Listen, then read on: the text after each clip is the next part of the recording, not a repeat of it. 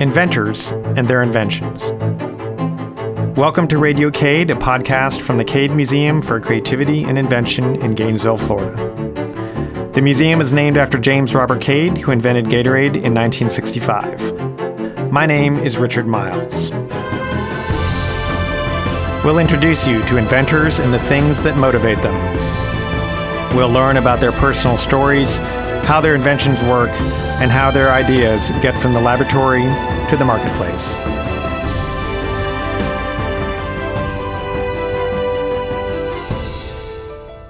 An effective antiviral treatment for COVID 19 has been around since 1973.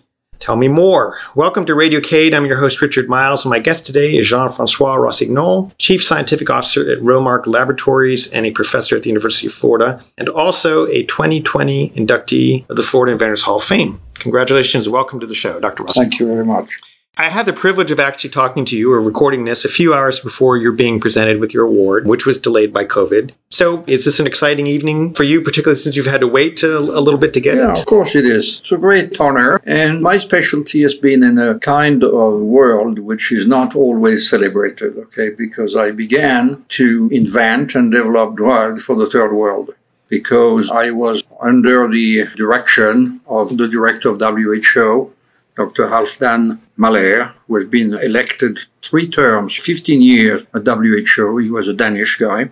And his assistant, Andrew Davis, was British. Halfdan was a Den. And these two men directed my entire life. They're all gone today, you know, both are dead. But Dr. Mahler was the man for those of you who remembered, who created the Alma Ata Declaration. Mm-hmm. The Alma Ata Declaration was a WHO United Nations meeting in one of the republic of the USSR, and where he said, we're going to bring health for the world in 2000. And of course, it did not happen. But anyway, that's another story.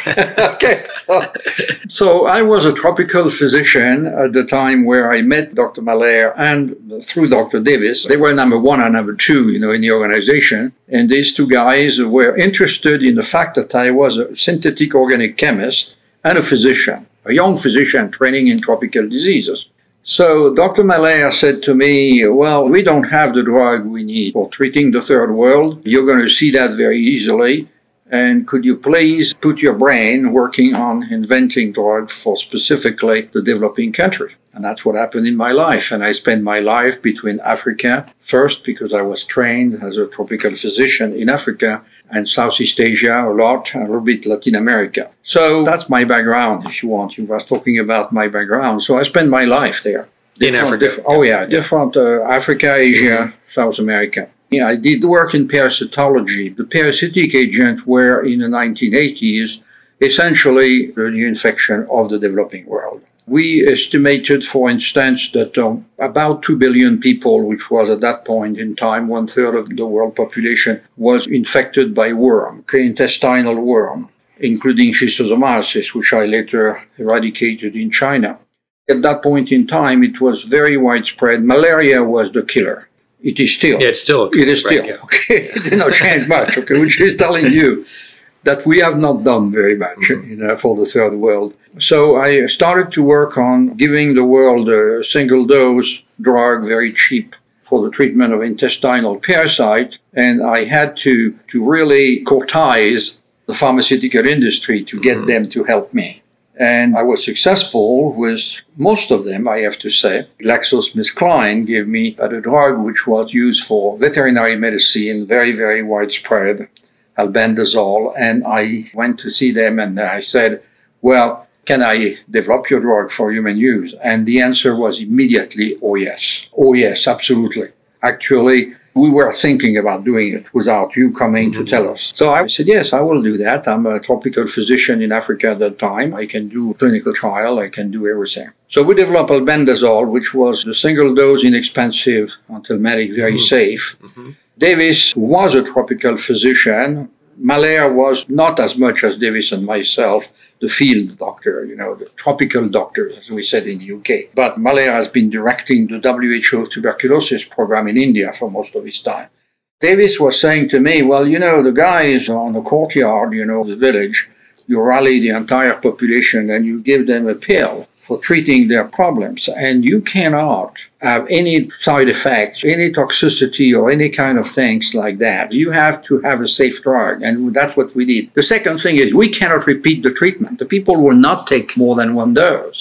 So we developed the concept with the WHO of the single dose treatment of parasitic diseases. And we were successful for most of the disease, malaria, schistosomiasis, intestinal elephantiasis, and so on. So that was a great era of really uh, the World Health Organization, where we had, instead of a diplomatic problem mm-hmm. like some opposition, at that point in time, malaria was a den. The Scandinavians are very nice people. Mm-hmm. And really, he was a man of conciliation. He was a diplomat, good with the Chinese and good with the Russian. At that time, it was the Russian uh, sure. communist We're talking regime. about the, the 70s and 80s? 1980 to 1990. He left WHO in 1988. So this is the year where Putas Malia said to me, you know, you're a chemist, physician, so now the best thing you can do in your life is really to invent drug. And we were, I have to say, at that point in time, absolutely convinced that we would be saving the world. This is something which the people don't understand. I believe that in 1980, 1990, before the onset of AIDS and HIV, we believed that everything would be under control and we were close to being. Okay? Mm-hmm. People will tell you that, that malaria, the intestinal elephantiasis, schistosomiasis, and so on and so forth, because we had the pharmaceutical industry collaborating with us. Mm-hmm. So Bayer, for instance, big German company, mm-hmm. Bayer worked on giving us the single dose anthelmintic for schistosomiasis, later on onchocerciasis. Now you have to understand that schistosomiasis, Mao when I went to China for WHO to direct the eradication program, that was in the, in the Red Book. Okay, Mao has said if we're not going to eradicate the schistosomas in China, China will not grow. So they had put together the program with praziquantel, which is the discovery of Bayer. And that was very interesting. I could be able to talk hours about my first China because the guys knew very well who I was. And they said, but you're a chemist, so we're going to show you the chemical plant which is making this German drug. SmithKline had given mm-hmm, us mm-hmm. a single dose of uh, for intestinal worms. That's probably the most used drug today in the world because I'm still receiving the letter from different people and they say I've given today 3 billion doses of albendazole wow. in the year, okay? Malaria was a lot more difficult, but we make some significant advances with the US Army, the Walter Reed Army mm-hmm. Institute of Research in this country. That was the relic of the Vietnam War. It has been disbanded since that. Okay, the, the military were sent home. At that time, they were really working very hard in screening molecules, and I worked with them for one molecule. And finally, you have Merck with ivermectin. Mm-hmm. That was the hardest discussion I had with Merck when I went to Rahway in New mm-hmm. Jersey and I said, well, we want to develop your drug for onchocerciasis, which is the river blindness. And at the beginning, Merck was very, very upset by that because they said it's not a safe drug and we don't want to have any problem. And I remember the second meeting, Andrew Davis came with me with his big authority, and he said, Don't worry about that. Rossignol has made only single dose drug. He will make a single dose drug of your drug. And they said, Okay. And we did it. So it was an extraordinary life I had, I'm going to say and extraordinary opportunities. And I have a lot of respect for the people I worked. I was wondering if you could tell me you've had this unique position of being able to see drug development from all sorts of different angles and then different countries or different regions France, Africa, the United States. In your opinion, is drug development working as good as it should or are there things systematically that governments should be doing differently or pharmaceutical companies should be doing differently? Let's compare it to the 80s and 90s. Is the process better now or is it worse than it was 30 years ago? It's a lot more complicated. The regulatory process came on board, which was not existing in the 1980s. Your question is very easy to answer with SmithKline. Smith Klein asked me, as an organic chemist coming out from the Pasteur Institute and University of Paris with my PhD and a physician who had finished, you know, my training and were doing the clinical specialization in tropical diseases. At that point in time, people said, do you know how to develop a drug? Well, the answer was no. No, I had absolutely no experience. But I was so excited about being in charge of developing albendazole on a worldwide basis with the support of this wonderful company in Philadelphia with wonderful people. I remember when the, the night where they gave me my contract, there was everybody, the board of directors was there and the chairman and everybody else. So I could not believe that a little guy like me, you know, was celebrated by these people and they supported me for eight years, okay? They support everything I was doing. I was going to Philadelphia about once a month, and I was giving my results. It was highly successful for the company, of course. Today, it's a lot more complicated, but it doesn't proceed by the same way. In the past, we would take, for instance, people who were doing tropical diseases so the famous university professors. So I had mm-hmm. people everywhere, tropical physician, and I'm still friends with a lot of them around the world. So that was uh, including Japan. They were tropical physician, professor of clinical parasitology. So they knew what they had to do. And we were able with WHO to unify the protocol. So that was the great thing, WHO. And that was something WHO doesn't do anymore because Mahler have said in order to get to the Alma-Ata declaration, health for everybody in 2000. We're going to have to work with the pharmaceutical industry. And they are not the enemy to destroy. Uh, no, and that was the part where WHO helped me considerably. Because when I was going there, everybody knew that okay, they can say no and push me out of the door. And people did not do that, never ever. They were very, very nice. So that's where I invented three drugs, okay? Mm-hmm. And the last one was the thiazolide. And thiazolide has been incredibly important because that was the bridge between the old world and the old world of Malaria. WHO, you know, the third world, mm-hmm. essentially, the poor people to the new world having some diseases of the third world, which is AIDS. Okay. Mm-hmm. So we had a problem with cryptosporidiosis, which is an opportunistic infection in AIDS, which was killing people. The NIH could not find a drug. And I gave them that one day in Washington, D.C., and to Alexandra Fairfield, who was working at the NIH. And she called me and she said, Oh, she, if she's listening to that, she will be, she's, I'm sure she's alive. She was a young, beautiful girl and two weeks later, she said to me, Jean-François, we have the drug. It works. Okay. They tested in animals and that was done in Boston by a veterinarian. So that was a great adventure. Mm-hmm. And then we got the treatment. And today, uh, nitazoxanide is still the only drug approved by FDA for treating opportunistic infection in AIDS. Okay.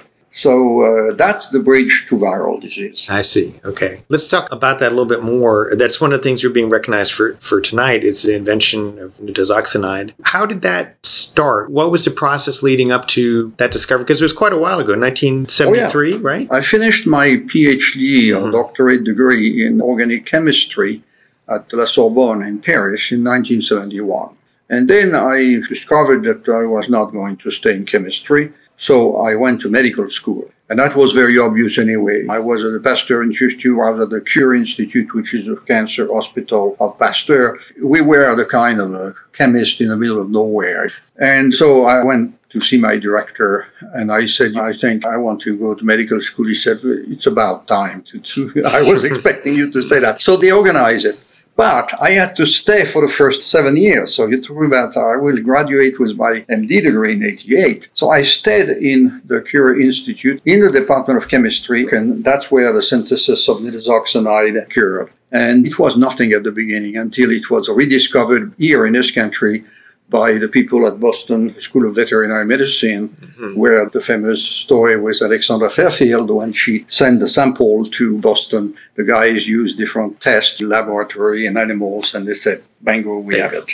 And more recently, it's being also used to treat COVID as well. Is that yeah, correct? Yeah, okay. it is used to beat COVID. Yeah. Again, this is the same story. Yeah. Collaboration of universities, big institution and a few days ago, I think yesterday, Anne Goldfeld, a famous professor of microbiology at Harvard, immunology, posted on BioRx, which is the new place, a phenomenal study showing that nitazoxanide is probably the best option we have for COVID. And this is done by a bunch of universities in the Northeast, okay? We are probably about 25 or 30 authors it represents most of the Northeast universities, okay? and they showed that it's phenomenal and it's going to make a huge noise because of her Mhm. credibility. So she's now publishing the paper somewhere. It's going to go to Nature or Science I or see. some major paper. And then my first clinical trial in the United States, which has been done in about 200 cases, I had to recruit about more than 1,000 cases, is now accepted for publication by the Lancet papers.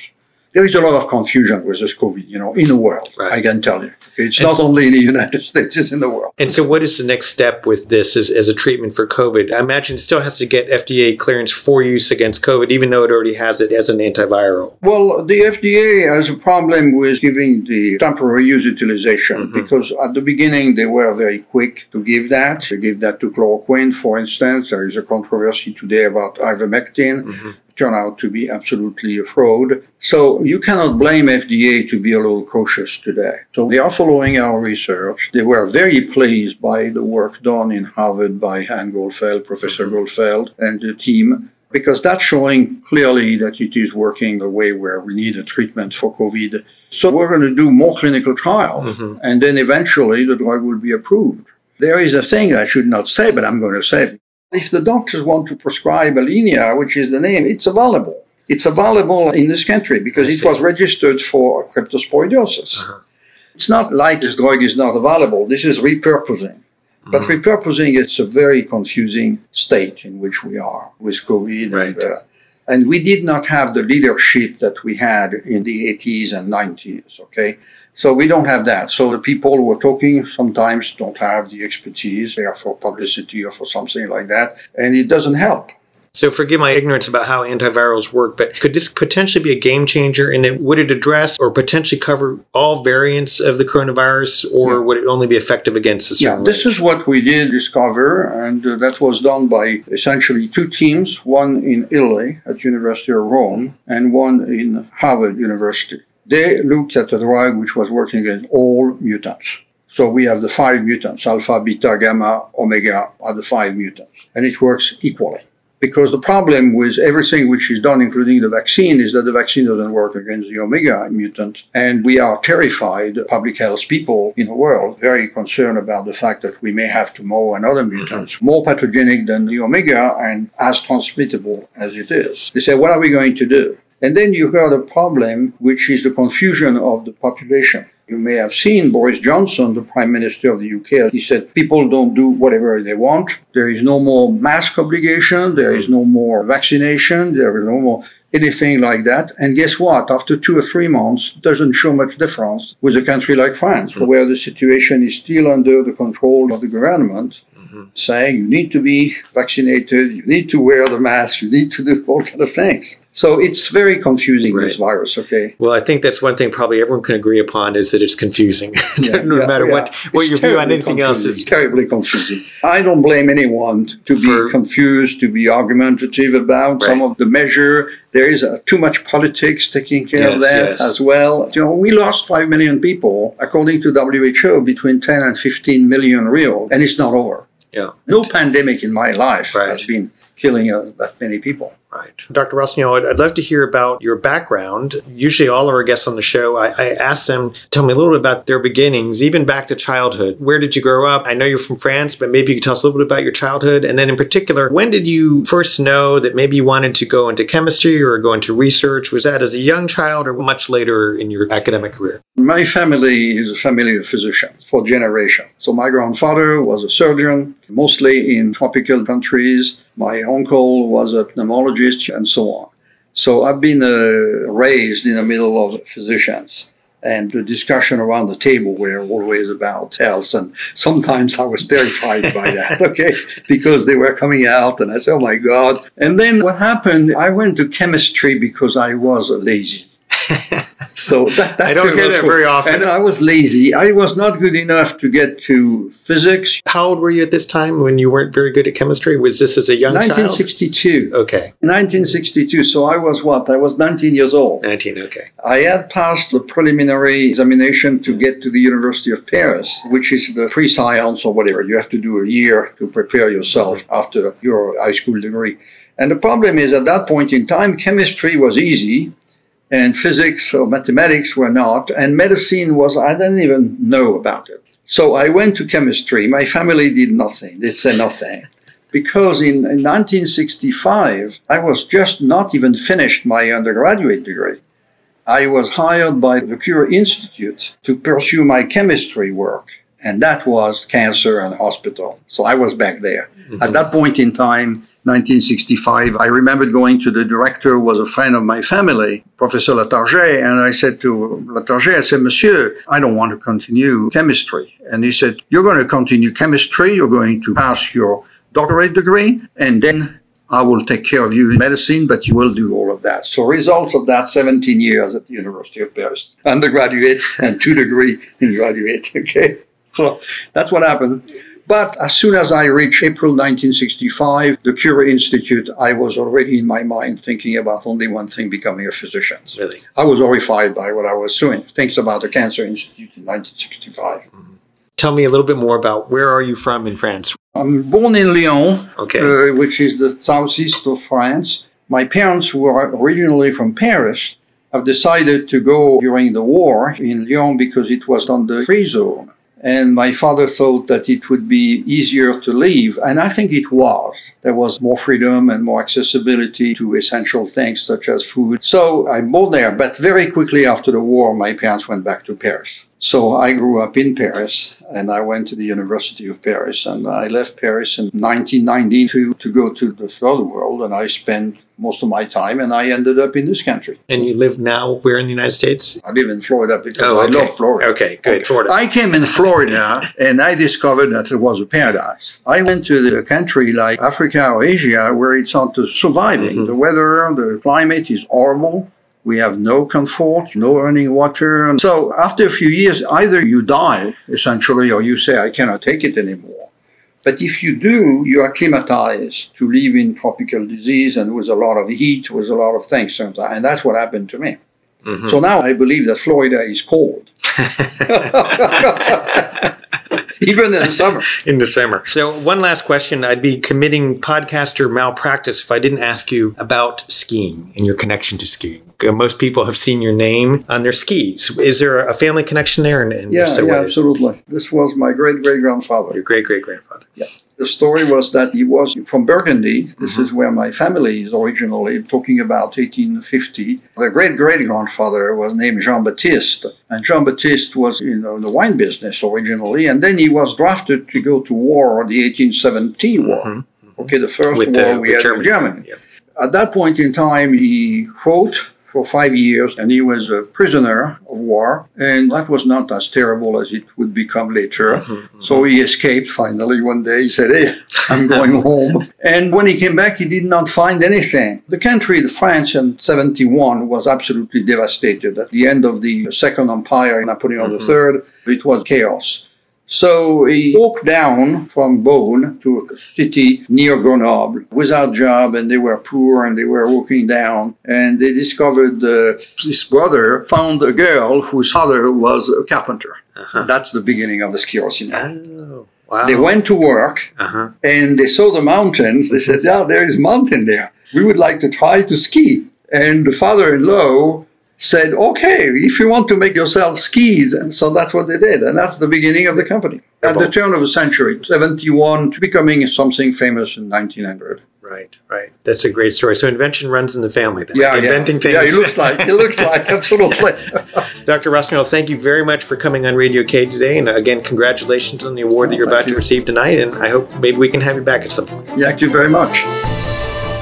Radio Cade is produced by the Cade Museum for Creativity and Invention, located in Gainesville, Florida. Richard Miles is the podcast host, and Ellie Tom coordinates inventor interviews.